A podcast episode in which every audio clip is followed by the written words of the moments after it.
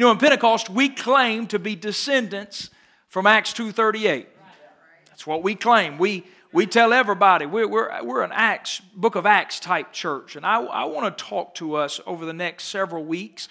And I know what I'm about to do is going to take more than a couple of days, a couple of Wednesday nights. We're going to take our time through it. And uh, we're going we're going to dissect the entire book of Acts. Now, again, I'm taking my time. We're going to go through it. We're going to go through the chapters. We're going to go verse by verse, line by line, and we're just going to talk about what, it, what the book of Acts really represents. In fact, if I could title this series or the, the next few weeks, I would title this The Book of Acts 2.0. The Book of Acts 2.0.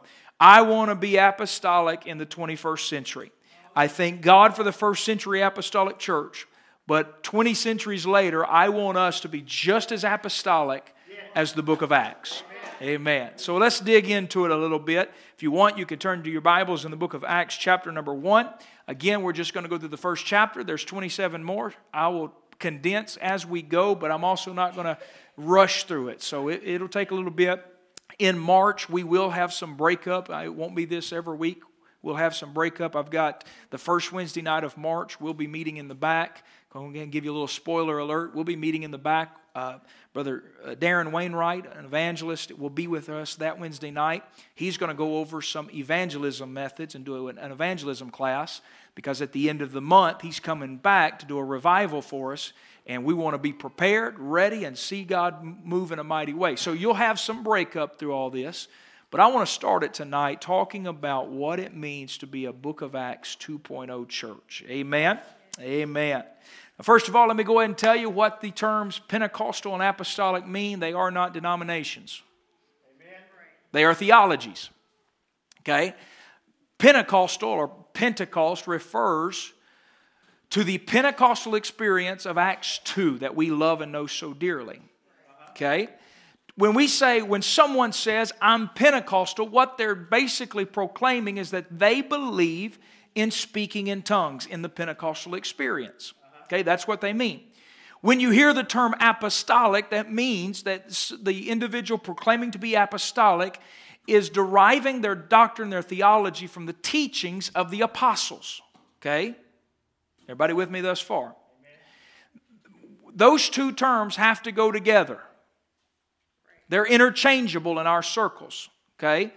Because you cannot separate the Pentecostal experience from the doctrine of the apostles, okay? And so I want everybody to know Pentecostal is more than a denominational label. Apostolic is more than a cute name to put on a church. These are biblical, these are biblical labels that we proclaim to be here at Calvary Tabernacle.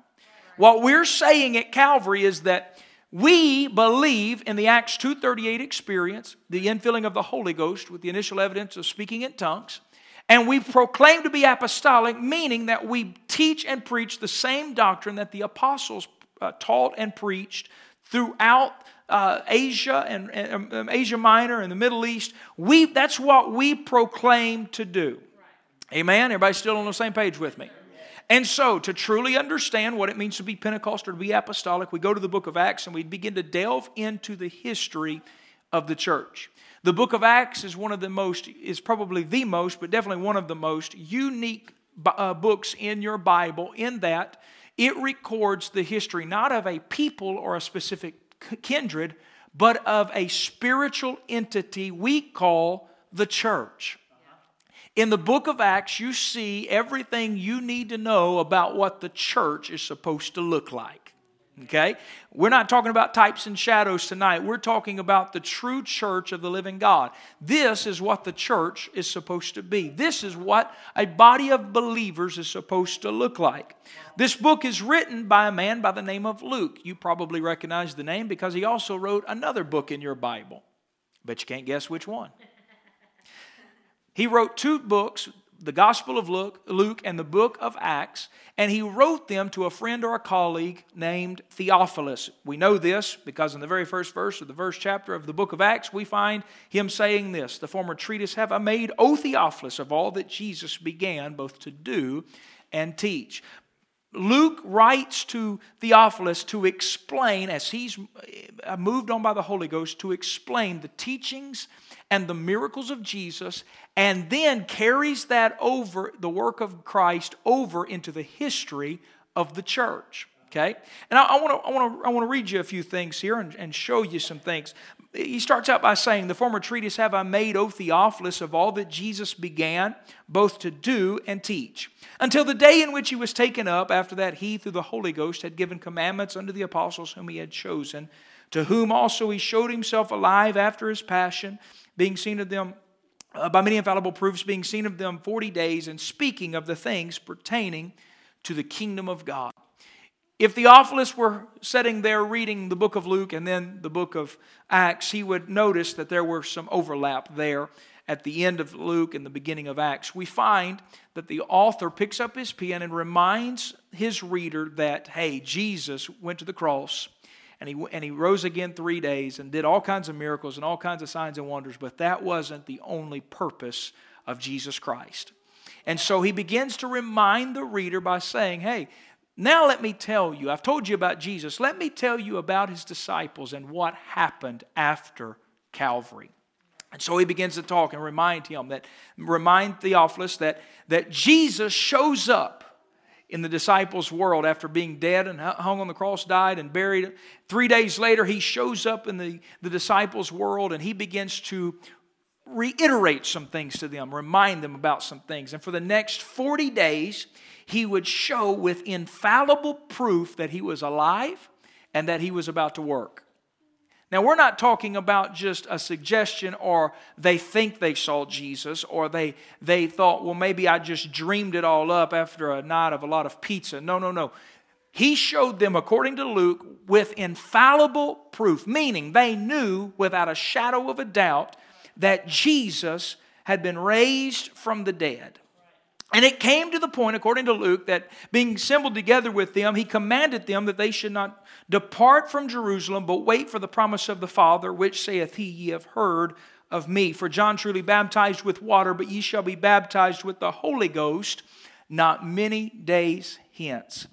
Jesus, in his final words, his final moments with the disciples, reminds them you need to go to Jerusalem because there is a special gift waiting for you. There is a revelation that's going to come to you. And so go to Jerusalem, and I want you to be prepared to receive the promise that I'm giving to you. Luke had already talked about this promise. In fact, he's reminding the disciples, of, or the Theophilus, about what the disciples had heard Jesus teach in Luke 24 that they were to tarry at Jerusalem until they be endued with power from on high. They knew they were supposed to go to Jerusalem and they were to wait for God to show up in a mighty way. Now you got to remember, these guys have drank the Kool Aid. Okay? They've taken the bait. They are 110% convinced that this guy named Jesus is more than a carpenter. Okay? Now, they had already started getting this revelation. They had already come to the conclusion that this guy was more than just another good teacher. Peter had already said in Mark or Matthew 16 that he knew who Jesus was, that he was the Christ, the Son of the living God. Now, again, uh, a little teaching point here that Jesus Christ or Christ Jesus, that's not a name. Christ is a title. Okay? It literally, in the Greek, literally translates the anointed body of God. When an Orthodox Jew named Peter looked at Jesus and said, I believe you are the Christ, what he was declaring was more than just a fancy name to put on a carpenter or a cool rabbi. He was telling the man standing before him, I'm convinced that you are the physical representation of an invisible God. He said, I know who you are. I've come to the revelation that you are bigger than just being a teacher or a messenger from God, but you are God incarnate. What we, what, what our forefathers saw in the form of the Ark of the Covenant or in the tabernacle, we now see in Jesus. That's what Peter is saying. He's declaring to all that are around him that day, I know this guy is more than a good rabbi. He is the God of the Old Testament. So they've bought into the vision. These guys are convinced he's the one. There's a little problem with that. They were also convinced that they saw him die. They were there the day that they drug him from the garden. They were there when the, the, they, they knew what was happening when, when the, the Roman soldiers began to plat a, a crown of thorns and, and laid his back open with, with, with a whip and, and began to put nails in his wrists and his ankles. And they saw all of that. They recognized that they saw him die. So now they're, they're a little confused because they thought this was the Christ, the Messiah. Now they're watching him bleeding down a cross and they don't know what to do. And then all of a sudden they get word after three days that the grave's empty, the tomb is empty. You have to understand, these guys are a mix of emotion right now. They haven't quite grasped what's going on. And yet, for the next 40 days, this dead Messiah is without a doubt alive in front of them. He's seen of them with infallible proofs. They know it's him. They recognize, they, there's no doubt now. And now Jesus is telling them in his last moments in the book of Acts, chapter 1, he's telling them, so here's the catch. I want you guys to go back to Jerusalem and wait for the promise. To which the disciples respond. Verse number 6. When they therefore were come together, they asked of him, saying, Lord, wilt thou at this time restore again the kingdom to Israel? Again, they're convinced this is the Messiah. This is the one we're waiting on. This is the, and we've already seen him go through this whole gambit of struggle. He, he, was, we, he proved to us in three and a half years that he was the Messiah. Then he was killed. Then he rose again after three days. He's been with us for the last 40 days. Now he's telling us we are going back to Jerusalem to wait for the promise. And, and, and yet, in all of this excitement and this euphoria, their, re, their questioning has to do with the physical circumstance. They look at the, the prophetic word that has already been given according to the Old Testament that Israel's going to have a king and it's going to be a great nation, and, and they're, they're excited. This is the promise of the Father, no doubt, that he's referring to, that, that we're going to see the kingdom restored, that Israel is going to be a nation, a sovereign nation once again. We're not going to be ruled by the Greeks, we're not going to be ruled by the Babylonians, we're not going to be ruled by the Medes and Persians, and we're definitely not going to be ruled by the Romans. We're, we're, this is it. This is the promise. And notice what Jesus says. Y'all ready for this? He said unto them, It is not for you to know the times or the seasons which the Father hath put in His power. It's kind of a, a random response. And when you look at it, a lot of times we skim over it. We're all in a hurry to get to chapter 2 and we miss what he's saying. They're asking about circumstantial situations. we have got all these problems, and if no doubt the promise is coming, and you're going to restore the kingdom, and this is going to be awesome. So, how long do we have to wait? To which Jesus responds, It's not your problem. Quit looking at the circumstances because God's got it in His power. To make matters even more confusing, he looks at the apostles and says, But you shall receive power. After that, the Holy Ghost has come upon you, and you shall be witnesses unto me both in Jerusalem and in all Judea and in Samaria and unto the uttermost part of the earth. This is Jesus' last moment on earth in the physical form of a man. This is it. This is the last moment. And when his disciples asked for a physical manifestation, a physical promise to come about, he declares to them, That's not your problem, but I'm going to give you something to work with. The church began, the, the history book of the church begins in dire circumstances, in situations that are less than ideal, in circumstances that really Peter, James, and John would like for them to be better. But Jesus tells them, don't you worry about what you can see, it's all taken care of. And I just, I've just come tonight to start talking about the history of the church to help the church, the, help the church understand its own future. And I want to remind us that I understand there are circumstances beyond our control, and we would like to look at them and go, you know what? I'd love to see the promise. I'd love to see God work. I'd love to see the miraculous happen. But God, to do that, you're going to have to bring about this physical kingdom. You're going to have to bring something. You're going to have to fix the economy. You're going to have to do something about COVID. You're going to have to do something about politics. You're going to have to do something uh, about, uh, about all the evil in the world. You're going to do this, this, and this. And God's saying, no, no, you don't understand. That's not your problem. But I am going to give you something you can work with in the midst of a circumstance beyond your control, in the midst of a situation that you can't handle, God said, I'm going to give you power to overcome the work of the enemy. That's why Mark would record and say, Hey, yeah, you're going to believe, be baptized, you'll be saved, you believe not, you'll be damned. But I just want you to be reminded about something that signs shall follow them that believe. They're going to be able to take up serpents, they're going to be able to drink any poisonous thing, they're going to be able to lay hands on the sick, they're going to speak. He starts listing out some things that the church is going to have. He didn't say that it was going to be perfect. He didn't say there was never going to be a fight, but he makes it very clear that the church is going to be empowered. I, I know, I know where I'm at today. I know where, where what, what, what we as a society have faced. I understand very clearly what's going on around us. And I, I'll be honest with you, I don't know if COVID's ever going away, but we got to stop worrying about COVID and start worrying about Jesus Christ.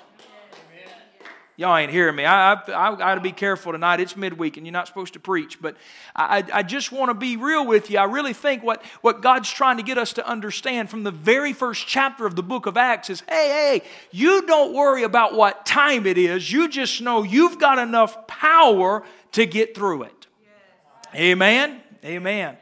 And then, as Jesus gives this in just powerful farewell speech, the Bible says that when he had spoken these things while they beheld, he was taken up, and a cloud received him out of their sight. What an incredible moment, mixed with all kinds of emotion. They've been told you're going to be empowered, they've been told they're going to get a promise. And Jesus signs off and ascends into heaven. Beyond the miraculous moment, there's also the fear of, oh no, he's leaving us, and the sorrow that says, oh no, he's leaving us. They're concerned, they're worried, what's going to happen? And the response, according to Luke, is this. While they looked steadfastly toward heaven as he went up, as they watched him, as they focused on him, catching the last glimpse of the Messiah, the Bible says two men stood by them in white apparel which also said, Ye men of Galilee, why stand ye gazing up into heaven? This same Jesus, which is taken up from you into heaven, shall so come in like manner as ye have seen him go into heaven. Now, I don't know if you caught this, and uh, you Bible scholars may already know this. I caught it today studying because I'm slow. And I've read this a lot and I've heard this a lot, but I've never thought about this. Do you realize that the book of Acts both begins and ends in the presence of angels. Jesus ascends, and two angels stood by the apostles and said, I'm right here beside you. I'm not with him, I'm with you. And at the end of the book of Acts, 20, chapter 27 to be exact, Paul said, Don't worry, the ship's not going down. The angel of the Lord stood by me this night. I, I need somebody to understand tonight that the church is not under attack in a defeatist mentality with a defeatist mentality. The truth of the matter is there are ange- angelic hosts around the church.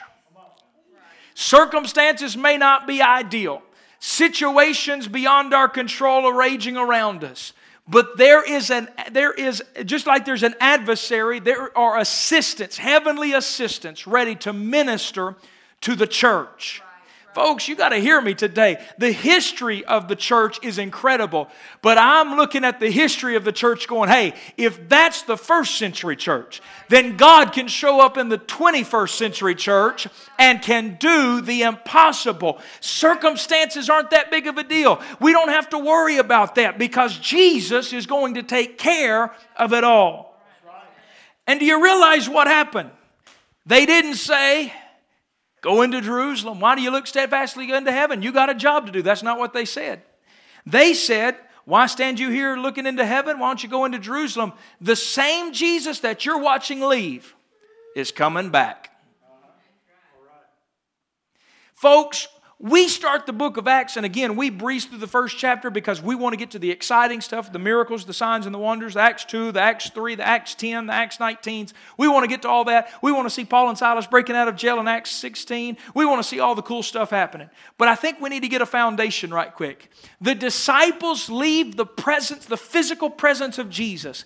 They leave the presence of Jesus going, We're empowered. Amen. We're not to worry about circumstances. We're to be witnesses because Jesus is coming back. The motto of the church is simply we're witnesses, we've been empowered, we're not worried about circumstances because Jesus is coming back. We're witnesses, we're empowered, we're not worried about circumstances because Jesus is coming back. We're witnesses, we're empowered, we're not worried because Jesus is coming back. Go through the book of Acts. We're going to go through the book of Acts, but I'm going to go ahead and tell you if you go through it, you'll find very quickly that's the response. We're witnesses. We've been empowered. We're not worried because Jesus is coming back. Put Paul and Silas in the prison. You know what? They know we're witnesses. We're empowered. We're not worried. Jesus is coming back. G, uh, Peter, James, and John, they're beaten. The disciples are, are, are told not to say any, preach anymore in the name of Jesus. Acts chapter 4, guess what? They go find themselves in another church service. They said, We're witnesses. We're empowered. We're not worried. Jesus is coming back. I wish somebody get what I'm, I'm, I'm trying to be good on a midweek Bible study. Folks, we got to get that in the 21st century. We're witnesses. We've been empowered. We're not worried. Jesus is coming back. It'll turn your prayer life upside down. It'll turn your church service upside down. When we remember, hey, I know the circumstances are out there. I know it's scary. I know there are things beyond my control, but I've got to remind myself I'm a witness of the cross. I've been empowered by a spirit. I'm not worried about the circumstance because my Jesus is coming back. We're just in chapter one, folks. We hadn't got to the good stuff yet, but the, the foundation is being prepared that we are witnesses of His glory. Uh, we've been empowered by His Spirit. Uh, we're not worried about the circumstance because we know He's coming again. Amen. Amen. So what do they do? The Bible says, Then returned they unto Jerusalem from the mount called Olivet, which is from Jerusalem, a Sabbath day's journey. And when they were come in, they went up into an upper room where both, both Peter and James and John and Andrew, Philip and Thomas, Bartholomew and Matthew, James the son of Alphaeus, and Simon Zelotes, and Judah, Judas the brother of James. I got to be careful. I want to sing that verse every time because I remember being a junior Bible quizzing, quizzer and learning it that way. These all continued with one accord. Everybody say one accord with one accord in prayer and supplication with the women and Mary, the mother of Jesus, and with his brethren. So the church, knowing they were going to be empowered, recognizing that they were witnesses of his glory, excited, not worried about the circumstances and excited about the return of Jesus, went into a prayer meeting together. They went into a prayer meeting together. Folks, the first century church, apostolic Pentecostal church, was built not by bylaws and organization, but by prayer. Amen? They went into prayer and they went in unified. It does not say that they were all of the same mind, they were with one accord. Don't miss that. They were with one accord. That means they came in with the same exact purpose. They, had, they didn't always agree. They came from different backgrounds. They had different levels of education. They worked different jobs. They were all different with different talents, different likes and dislikes, but they had one distinct purpose. They were going to wait for the promise. They went in to pray and to wait for the promise. The first, and we'll talk more about it in Acts chapter 2, but I want to hit this very quickly. The reality is, revival in the 21st century will not just happen on a whim, it will be first and foremost because the church becomes unified and goes into an apostolic prayer meeting. Prayer is still the only, the, the number one way for us to see breakthrough miracle signs and wonders and for us to see people filled with the baptism of the Holy Ghost. We must give ourselves to prayer. But right on the heels of prayer comes unity in the Spirit.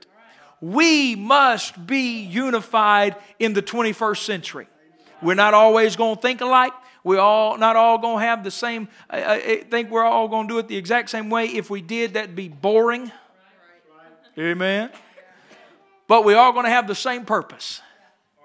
We're going to see Jesus move. We're going to be witnesses. We're going to see His hand work. We're going to see God do a great work. We're, we don't know exactly what's going to happen, but we know God's got it. We're coming together with one accord. They prayed, they were in unity. Now, this next part, y'all don't go to sleep. But this is just as important as everything else I've just said. Bible says that in those days Peter stood up in the midst of the disciples and said the number of the names together were about 120 men and brethren this scripture must needs have been fulfilled which the Holy Ghost by the mouth of David spake before concerning Judas which was guide to them that took Jesus for he was numbered with us and obtained and had obtained part of this ministry now this man purchased a field with the reward of iniquity, and falling headlong, he burst asunder in the midst, and all his bowels gushed out. And it was known unto all the dwellers at Jerusalem, insomuch as that field is called in their proper tongue Aceldama, that is to say, the field of blood. For it is written in the book of Psalms, Let his habitation be desolate, let no man dwell therein, and his bishopric let another take. Wherefore, of these men which have com- accompanied with us all the time that Jesus went in and out among us, beginning from the baptism of John unto the same day that he was taken up from us, must one be ordained to be a witness with us of his resurrection. They appointed two, Joseph called Barsabas, who was surnamed Justus, and Matthias. They prayed and said, Thou, Lord, which knowest the hearts of all men, show whether of these two thou hast chosen that he may take part of this ministry and apostleship, from which Judas by transgression fell, that he may go to his own place. They gave forth their lots. The lot fell upon Matthias, and he was numbered with the 11 apostles. Now, most of y'all fell asleep because because the reality is we read those last few verses and think, oh, this is just, we just got to get through this so we can get to Acts chapter 2, the Holy Ghost poured out. That's okay. We all do it. It's just we got to get it done, right? I want you to catch what's happening. Want you to catch very closely what's taking place in that upper room. They understand their witnesses, they're waiting to be empowered. They're not worried about the circumstances, and they're awaiting the return. They know Jesus is coming back. They've come together to pray with one unified purpose, but there's something that needs to be done. They had to prepare. They had to prepare. You see, there was a vacancy on the ministry team. Joseph, because of sin, had caused problems. Or Judas, because of sin, had caused problems. He had transgressed, he had betrayed the Lord. And now, there's a problem. They need to fill the spot. They need to fill the spot. It's not, it's not uh, spectacular. It's not an incredible moment. Nobody's jumping up and down shouting. But Peter stands up and says, Boys, we got to we got to organize, we got to prepare. Because we can't fulfill our purpose if we're not prepared. Now, I know that's not spiritual. At least we don't think it is. Well, you know, I, I, we, we, we got to do, we, we can't talk about organization because, because, you know, only God can move. Let me tell you something. Before there was a move of the Spirit, in the New Testament, there was an Old Testament. And before there was ever a, a, a, a, cross, there was a tabernacle in the wilderness. And if you study the Word of God out, you'll find that God never moves in the Holy of Holies until the Holy of Holies are built. Until the vessel is prepared, the Spirit's not poured out. If we're to be apostolic in the 21st century, we got to prepare. Is everybody hearing me so far? We've got to build. We've got to prepare. We got to get ready. Let me say it like this. And no, I'm not about to say let's knock the walls out and start an expansion program and build a, a church that seats 500. That's stupid. That's, that's not even right. But you know what? We got to prepare for revival. That means we need people in Sunday school classes ready to teach kids. Amen? Amen. We need folks ready to teach Bible studies. We need folks preparing uh, and cleaning the church, getting the yard right.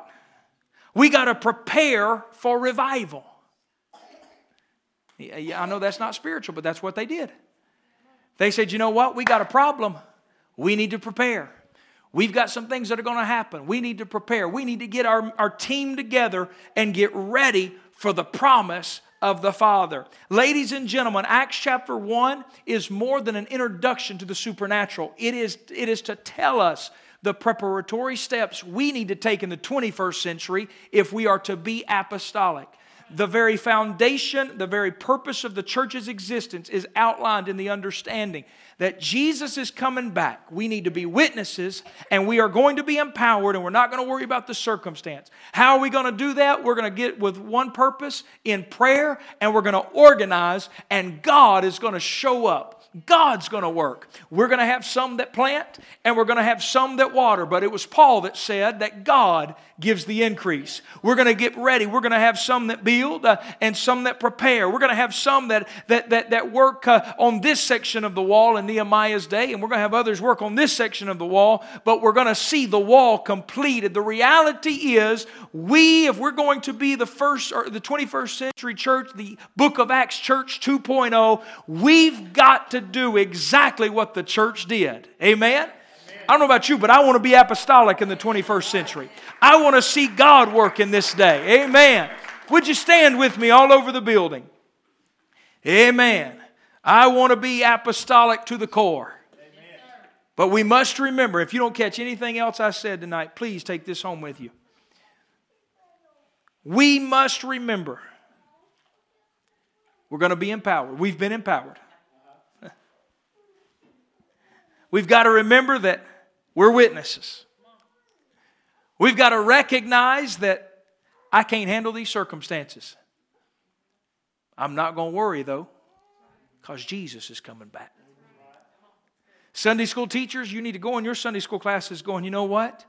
Jesus is coming back. Saints of God, you need to go back home and remind yourself Jesus is coming back. You need to go back into in your homes with your kiddos and you need to remind yourself, hey, wait a minute, I'm doing this not because I'm, I'm just filling time, but Jesus is coming back. And I know it's crazy and I know there's circumstances beyond my control, but I'm convinced now more than ever that Jesus is coming back. So I'm going to keep on holding on. I'm going to still be apostolic in the 21st century because he's coming back for a church. Do you believe that tonight? I wonder if we could just lift our hands and love the Lord this evening. Lord, thank you for your goodness and mercy. Thank you for your word this evening. I pray, God, that your hand would begin to move on this congregation. Help us to be apostolic in the 21st century. God, help us to see the mighty hand of the Lord move, Lord, in our world and, and move in East Texas. We want to see you do great things, greater things than we've ever seen. Uh, help us, God, to be focused on your goodness and your power, filled with your spirit. Lord, we want to see an Acts 2 outpouring. We want to see miracles like Acts 3. But God, let us get an Acts 1 foundation. Uh, help us to be the book of Acts Church 2.0. Uh, help us to be apostolic in the 21st century. Thank you for what you're doing and Lord, we give you praise today. You are worthy. There's nobody like you, there's none that can compare. You are the King of kings and the Lord of lords. I love you, Jesus. Thank you for your goodness and your mercy today. We give you praise tonight, forever and ever and ever. In the name of Jesus, we pray. In the name of Jesus, we pray. Hallelujah. And let the church say, Amen.